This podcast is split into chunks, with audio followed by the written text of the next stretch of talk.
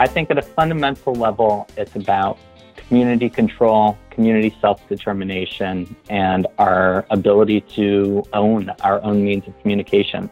Welcome to episode 414 of the Community Broadband Bits podcast. This is Jess Del Fiacco, Communications Manager here at the Institute for Local Self Reliance. Today, Christopher talks with Scott Rasmussen of NYC Mesh. NYC Mesh is a volunteer driven, high quality wireless network that stretches across three boroughs of New York City. Scott explains that much of New York doesn't have good internet access and talks about why NYC Mesh is a good model for expanding internet access to low income populations. Scott also notes how excited people are to finally have an affordable community option and how inspired people get about these issues when they realize they can build their own network. Now here's Christopher talking with Scott Rasmussen of NYC Mesh. Welcome to another episode of the Community Broadband Bits podcast. I'm Chris Mitchell with the Institute for Local Self Reliance, and I'm here talking with Scott Rasmussen, an organizer with NYC Mesh. Welcome to the show, Scott. Thanks so much for having me, Chris. I'm excited to to turn, learn more about uh, what's going on in, in New York City with uh, this mesh project. But the first thing I wanted to ask you is, um, you know, you're an interesting guy. You got a lot of opportunities to do different things. Why are you such a fan of breathable fabrics?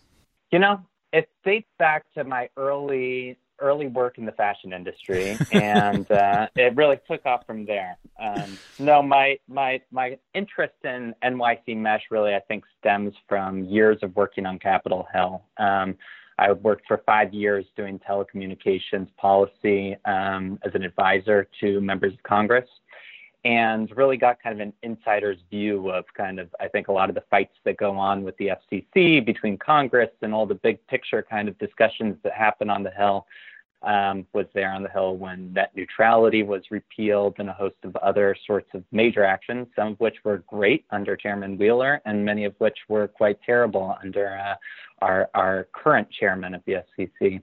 Um, but what I learned in a lot of that and what I felt often is that there's a lot of talk going on, a lot of letters being written, a lot of letters being shredded, and not much action to actually serve people. Um, and upon moving to New York City a little over two years ago, started trying to just search out opportunities to become involved in local broadband advocacy and understanding the lay of the land.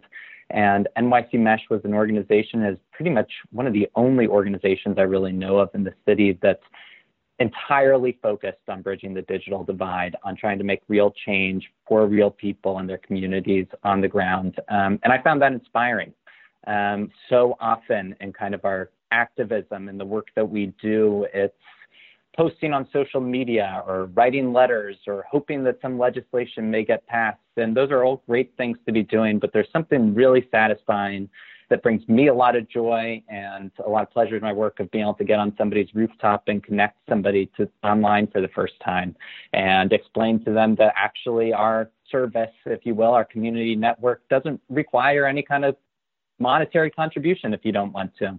Um, so we're really kind of focused on getting our hands dirty, doing the work on the ground to make real change at a local level, and and that's what keeps me inspired.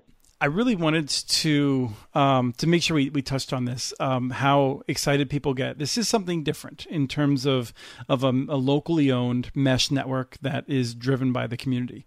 Um, you and I met in Waimanalo in Hawaii, and in terms of uh, the um, the Indigenous Connectivity Summit run by the Internet Society, and um, and I and I was just taken away at how inspired people are. And I, I was curious if, if, you know, is that something, does it ever get old when you work with someone and someone new volunteers and you're on their roof and they just start really getting into it? Not at all. I've, I've probably done, oh gosh, 30, 40, maybe more installations uh, during my time with NYC Mesh. And it is it is a pleasure each and every time. Um, you know, it is so rare in our world I find that you can get people inspired and excited about telecommunications and the policies that exist there. And everybody, everybody has their feelings about the big telcos, um, but the conversation usually ends there. Um, and this is a this is an opportunity to take the conversation further and further in a direction that makes people feel empowered to make change. And and there's nothing quite like it, and uh, it continues to inspire me every day. That's why I do the work. So regarding NYC Mesh and, Mesh more generally, uh, uh, Mesh is sometimes used for different meanings. And so, can you just explain what is meant by the mesh part of NYC Mesh? Yeah, I think that that's an accurate depiction. A lot of folks have a different interpretation of what mesh is, and sometimes it's technical and sometimes it's political in terms of uh, how you're kind of defining it. Very much so we're trying to build a resilient, localized network, and we really employ any technology that's appropriate to be able to do so. Um, mesh is kind of referring to a series of interconnected antennas or nodes on a network that where it's decentralized, I suppose. So if one node goes down, there's other ways that internet traffic or your communications can kind of get around from point to point. It's uh, it's it's largely the kind of theory being a decentralized network, and so we take a lot of that same thinking and network theory to the New York's landscape, and to just give a very real example of how kind of mesh may play out at a local scale and networks of that nature. Um, New York City has a ton of tall buildings in it. And one of your neighbors may be able to see a local hub or a local, I, we call them hubs. It's kind of a, you know, your, your neighborhood way to connect online and you have a little antenna on your rooftop that may connect to that hub. But you may not. You may have a large building in your way. And because so much of our technology depends on line of sight, you may be able to see your neighbor, but you can't see the local hub. So we try to create these very local networks that are deeply interconnected using kind of mesh technology, mesh antennas, um, to be able to kind of get around these various obstacles that we may have on our on our city landscapes one of the uh, one of the directions I want to take this, we're going to come back and, and I think pick up at a couple of different points about what this is. But just so so people have a better sense, um, if I want to join uh, NYC Mesh, uh, what do I do and what do I get? So we're a community network, and I think it's important to say that up front. Um, we're not an ISP, and we really try to be intentional about that. And we can talk a little bit later about what that means, but we really think that there's some fundamental differences. Um, but as a member of our community, as somebody who wants to get online utilizing NYC Mesh, essentially all you do is go to your go to our website, nycmesh.net. You fill out a small join form. Um, we actually have a line of sight tool that allows folks, as soon as you put your address in, to figure out whether you have a line of sight to any hub in our neighborhood. And that basically means if you were to put an antenna up on your roof or outside your window, can you actually see part of our network? Is there a way that you could reasonably connect to us? Um, if you can, then we will kind of start a back and forth with you. Um, again, I want to clarify that we're all volunteers. So when I say we, it just means probably one of your neighbors or somebody in another borough of the city. Um, you know, not kind of like a service person, you know, paid service customer service representative or something like that we'll look at you, we'll have a back and forth, and you'll have the opportunity to be able to schedule an install. Our installs, we try to ask everybody if they're able to afford it to try to reimburse our organization for the cost of the equipment, the antennas they may put up, an indoor router, things like that. Um, we don't turn anybody away. We think that the internet really is for everybody and that cost should not be an impediment to joining. So after a small back and forth to make sure that you kind of have a line of sight and have the ability to connect, uh, you'll schedule a date and a team of volunteers, usually two, three, maybe even four people, will come by and work with you for two or three hours to do a home install, get you set up online, and from there on out, you uh, have high speed home internet access using NYC Mesh. We also have kind of the ability to participate in our network. Um, so we try to host services within our network or find other neat ways to be able to use our network to build community, build kind of neighborhood communities so that, you know, you can use mesh even if you don't have access to the global internet to be able to communicate with some of your neighbors or folks that may be nearby. Most folks use it for uh, day-to-day internet access. Um, we ask everybody when they join if they're able to afford it to contribute $20 a month. Um, that kind of just keeps the lights on for you know rental on some of our roofs, um, subsidizes installs for other folks. Um, 100% is, of those those donations are reinvested in our network. But if folks can't afford the $20 a month, that's fine too. Um, we don't turn anybody away. Actually, during uh, COVID right now, because so many folks are losing their job in the city, it's it's almost every day that we're getting emails from people saying, "Hey, I was recently laid off, or I'm no longer working right now. You know, I, I need to cancel my donation. And it's sad as it is to say, I suppose it's really nice to be on the receiving end of those emails at times because we got to respond. That's not a problem at all. It's not going to interrupt your service. It doesn't make any difference to us whether you donate or not. We really hope that you'll things will look better for you in the future and maybe you'll be able to contribute again. But you know, in the near term, uh, you have other priorities in life, and we want you to be able to focus on those. Some of the community mesh networks in the past have been ones in which uh, people would maintain a cable or a fiber connection and they would sort of contribute that bandwidth to the pool. But that's not what you do, right? You know, that does occur in certain instances. It is, we have a discussion about it anytime that may be occurring, um, mostly because we really want to build our own network. That's our mission and goal. It's not kind of sharing Verizon's network. Um, there are ways, you know, that somebody may come to our network with an existing connection and try to offer it up and we may utilize it. But the kind of long term goal and the transition is to eventually empower that person to be able to completely cut the cord and their relationship with their ISP and, you know, be a part of our network. And, and then one other thing that popped up when you were speaking earlier, you said someone from another borough might be answering the call. And, and I think a lot of people would assume that this is something that exists in a neighborhood in a borough. Uh, how, how wide does it go? So we're right now largely in Manhattan and Brooklyn. Um, we're working towards a really big expansion into the Bronx right now. You know, some of our longer connections are a couple of miles. It it expands across a decent amount of, the, of New York City we have a map online that you can take a look at. Excellent. So, in in in doing a little bit of background to make sure I wasn't totally ignorant as I asked you questions, um, I came across three bullets that I just loved that describe um, uh, NYC Mesh. And that is our connection speed isn't artificially throttled to hike the price. Our data isn't spied on or sold by corporate creeps and uh, my favorite, frankly, is we don't pay into the cable cartel, which means we don't fund their lobbying, advertising, lawyers, executive salaries, bonuses, and dividends. which I, I, I quite like that. I mean, it gives you a sense like not only is this something you're participating in that's community, it's a reminder that the rest of us really are, you know, forging the chains of our own uh, domination. So every every volunteer in NYC Mesh and every organizer comes with a, a different set of ideas about why they're doing this work.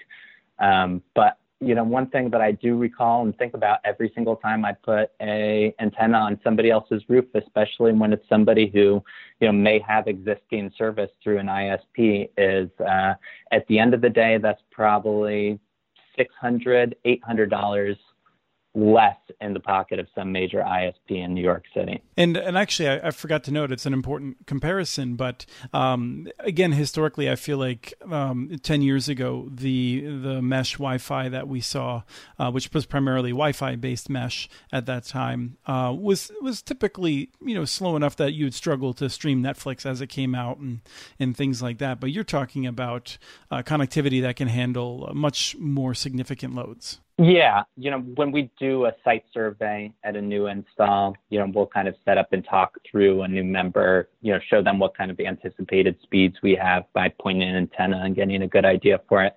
Um, if it's anything less than 25 down, you know, we'll typically say, be forewarned, this may not be, you know, the ideal solution for you, um, but speeds on our network typically range much higher than 50 down and, and above. And I think the greatest fear that I have about this approach, and and frankly, the reason I haven't done more to raise it up, um, is that I, I, worry about reliability.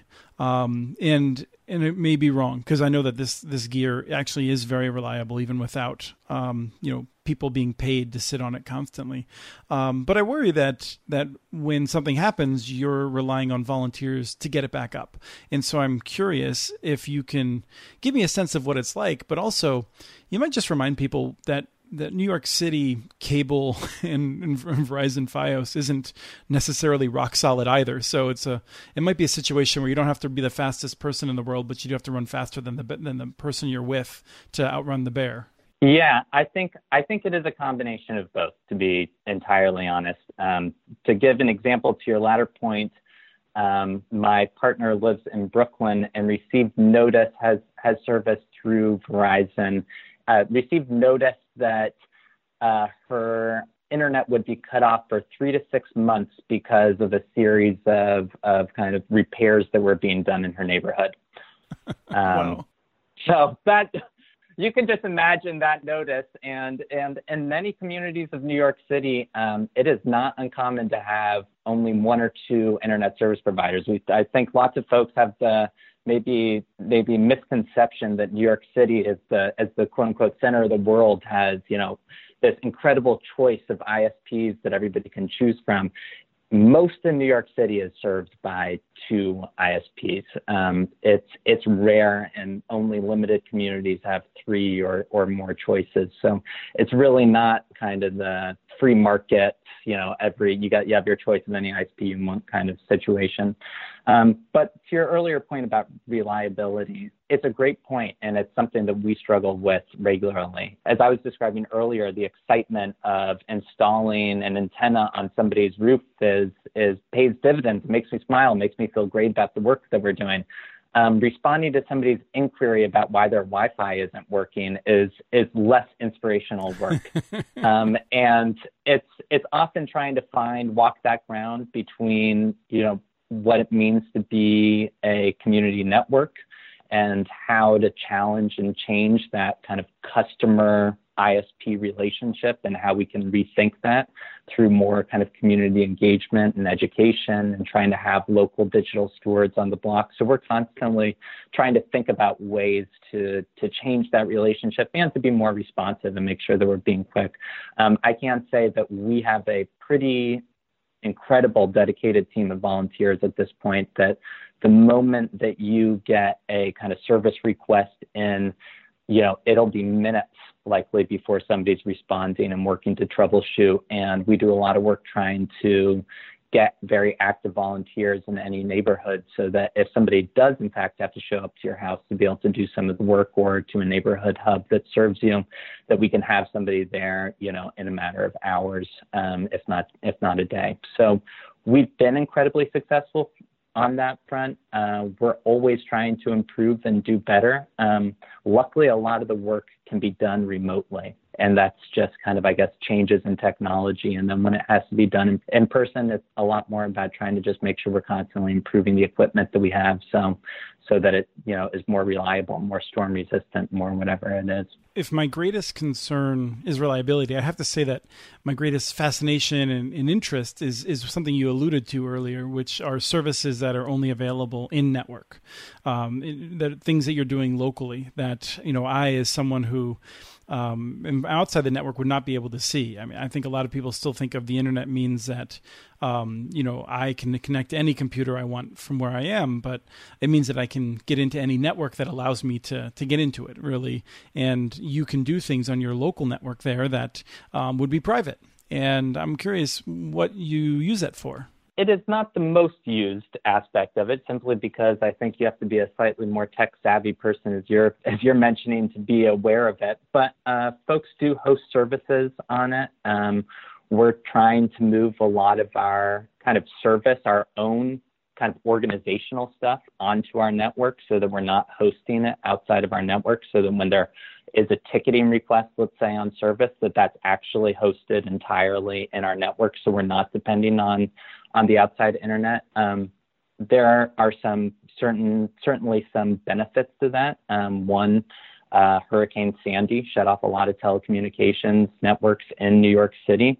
Um, some mesh networks were the only ones that that kind of survived. So our ability to operate as a you know, resilient with respect to kind of natural disasters and all of that network really does depend on our ability to host services inside but also, uh, you know, allows people to be able to communicate to each other about things that are happening in their neighborhood or things locally that may be going on, and and kind of try to build community that way. I think we really see it as an opportunity to try to, as I mentioned, try to build community, bring people together, have people kind of test things out, play around with new ideas, and really be an incubator for things that they'd like to take to the next level. Yeah, I think that's important. I mean, I, I feel like, I guess in some ways, the makerspace revolution um, is slower than I thought it might be. you know, as we go back to enthusiastic hopes, um, I don't know, five, ten years ago. And uh, but nonetheless, there's enthusiasm here, and there's I I think I was wrong in terms of not recognizing more of the promise, and that people want to get involved with this stuff. It's not rocket science, um, and it's something that really can help people, um, you know, develop that curiosity that we need for innovation and to have a really vibrant uh, community. I think I really agree. I mean, we a, a huge amount of our work is is obviously maintaining our network, but the other big chunk is education and outreach. I, for example, am not a technical person. Two years ago, I could not have told you anything about installing an antenna or any of the technical aspects of monitoring and maintaining a network um, and have really learned those skills. And we try to share that with everybody. We do some collaborations with local libraries on how to build your own internet. But it's a theory that hopefully we can teach folks here and then they can go home, work with us to get an antenna, and then get internet access through us. And that that's an incredible partnership where somebody can discover, learn new things, exercise their curiosity, develop some of their skills, but at the end of the day, also walk away with an incredibly useful and tangible uh, thing, getting being able to get online, uh, you know, every day. So if I was to, I mean, I feel like we've just spent you know, 20 minutes talking about all the different ways in which this is, it's fascinating, it's incredibly useful, it's something that's needed and, and helpful. Um, but if I was just to ask you for, you know, sort of the elevator pitch answer of why is it important for something like uh, NYC Mesh to exist? I think at a fundamental level, it's about community control, community self determination, and our ability to own our own means of communication. I think more and more what I see in the world around us and what's going on really screams to me the importance of being able to have a say and an ability to be able to communicate with others through a means that, that we kind of collectively own and collectively talk about and have an ability to be able to manage and control. And so I think that that's kind of at, the, at a very fundamental level the work that we're trying to do is empowering folks to be able to own their means of communication. Um, and at one point that may have been the postal service, and we made a lot of choices. I I know I don't have to tell you about municipal networks and the importance of kind of municipal owned broadband, but I think that this is a different kind of model, and and it's I think of us as being part of a kind of a laboratory of experiments um, on ways to be able to deliver broadband, and that there's a lot that can be offered through this kind of grassroots community-led approach that is different and kind of creates a different place and opportunity for folks to be able to engage in, in how they communicate with others. I'd really like to see a municipal fiber network embrace this. And um, there's populations, I mean, especially in in states that have laws that make it hard for municipal networks to serve uh, low income folks by restricting what prices they can offer. Um, Tennessee and Iowa are, are, two states that do that. Uh, it would be really great if we saw municipal networks basically saying, you know what, we'll take care of the backhaul for you, we'll keep it affordable, and and we're going to support you rolling out uh, these networks um, you know, in, in particularly in low income areas. I completely agree. I think the idea of community control, and one thing we've looked at, New York City released the New York City Internet Master Plan, and it had a lot of these ideas that we're talking about, kind of a municipal health kind of common backhaul or a common network that other folks can be able to tap into. Um, but one thing that I didn't see in that report was much about local community control and input. And I really think that that's where a lot of community networks have a lot to offer. That last mile approach that you know allows communities to be able to control what what connectivity um, in their neighborhood or area looks like. And to your point exactly, I think there's an incredibly synergistic um, relationship that it could occur between municipalities and community networks to be able to build out that last mile uh, connectivity. Now you have some interesting projects going on, and I'm I'm curious if um, I want to steer you in the direction of the affordable housing project that you're working on. But in the meantime, um, I'm I'm curious if the demographics of your network um, are are varied significantly. Is there a lot of diversity, or is it really a lot of you know white guys like you and I that are just sort of technical that like playing around? You have a sense of of who makes up your user base? Yeah, it has changed dramatically over the last five years. Um, to go through a, a, kind of brief organizational history, we really started in 2014, 2015, and at that time it really was kind of a bunch of guys, bunch of white guys playing around with routers and figuring out ways to interconnect and other sorts of interesting networking ideas. Um, and it's grown incredibly since then. In 2016, we developed our first kind of super node, which is kind of our ability to be able to broadcast internet um, and connected to a internet exchange point, which is really kind of the founding of our you know, modern day NYC mesh as it is. Um, and our mission, even since then, has evolved significantly to being a lot more focused on the digital divide, which has led to a lot more recruitment and trying to empower people of color, women, folks who are not traditionally represented in tech, um, and having a mission that we're trying to seek out folks who don't have an existing internet connection, um, who have fallen through the cracks of our current system, and find ways to get them connected. So, certainly, it is still very much a white male tech space, but we've made, I think, huge strides in the last couple of years to really try to try to change that and try to attack that head on and find ways to be able to empower folks locally. I mean, that's I think a huge asset that we have when I'm talking about local community control is it's really about trying to empower folks locally to do that. And not every neighborhood in New York City looks the same, and we need to be able to foster you know community control that that reflects the diversity of the folks who uh, who are being served. In this effort to connect affordable housing now, it seems I don't know if uh, as someone who again is is more, still learning about NYC Mesh, um, it seems like something that's sort of different in some ways because you're not just working with uh, a family, um, you know, in a building. Um, is it different, and, and what exactly are you doing to connect affordable housing? We have an, a number of projects ongoing, and in New York to kind of connect with uh, affordable housing developers as well as NYCHA, which is the public housing authority here in the city. Um, and each project looks slightly different. So it's somewhat hard to kind of generalize, but for the most part, our goal is to provide a basic layer of connectivity. So, and particularly in a lot of buildings here in the city, um, a lot of affordable housing developments are pretty old buildings. They may not have internal wiring. So the idea of building out a fiber connection to every single apartment in the building can be quite the undertaking at first. Um, so usually what we're looking at is, okay, how can we connect all of the common areas to begin? How can we connect the grounds, common areas, places where people congregate, where at least you can get a basic connection?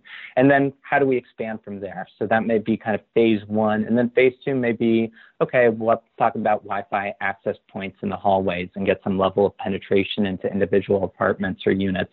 And then phase three, ultimately, let's talk about trying to wire the building differently. Um, so that's generally kind of the course of action that we've been trying to take, but it really looks somewhat different for each and every building. And we're just starting to be able to do this work, and we're incredibly excited about it and just have a couple of test beds that we're looking forward to being able to show off in the coming weeks and months. But um, I think it'll be a growing uh, opportunity for us to learn. Is one of your biggest challenges just finding power where you need it, and where you want to put an antenna? It can be a challenge. It, for the most part, we've been able to make it work. Um, and all honesty, light posts, you know, are great opportunities. Uh, those those may be on the grounds of larger developments.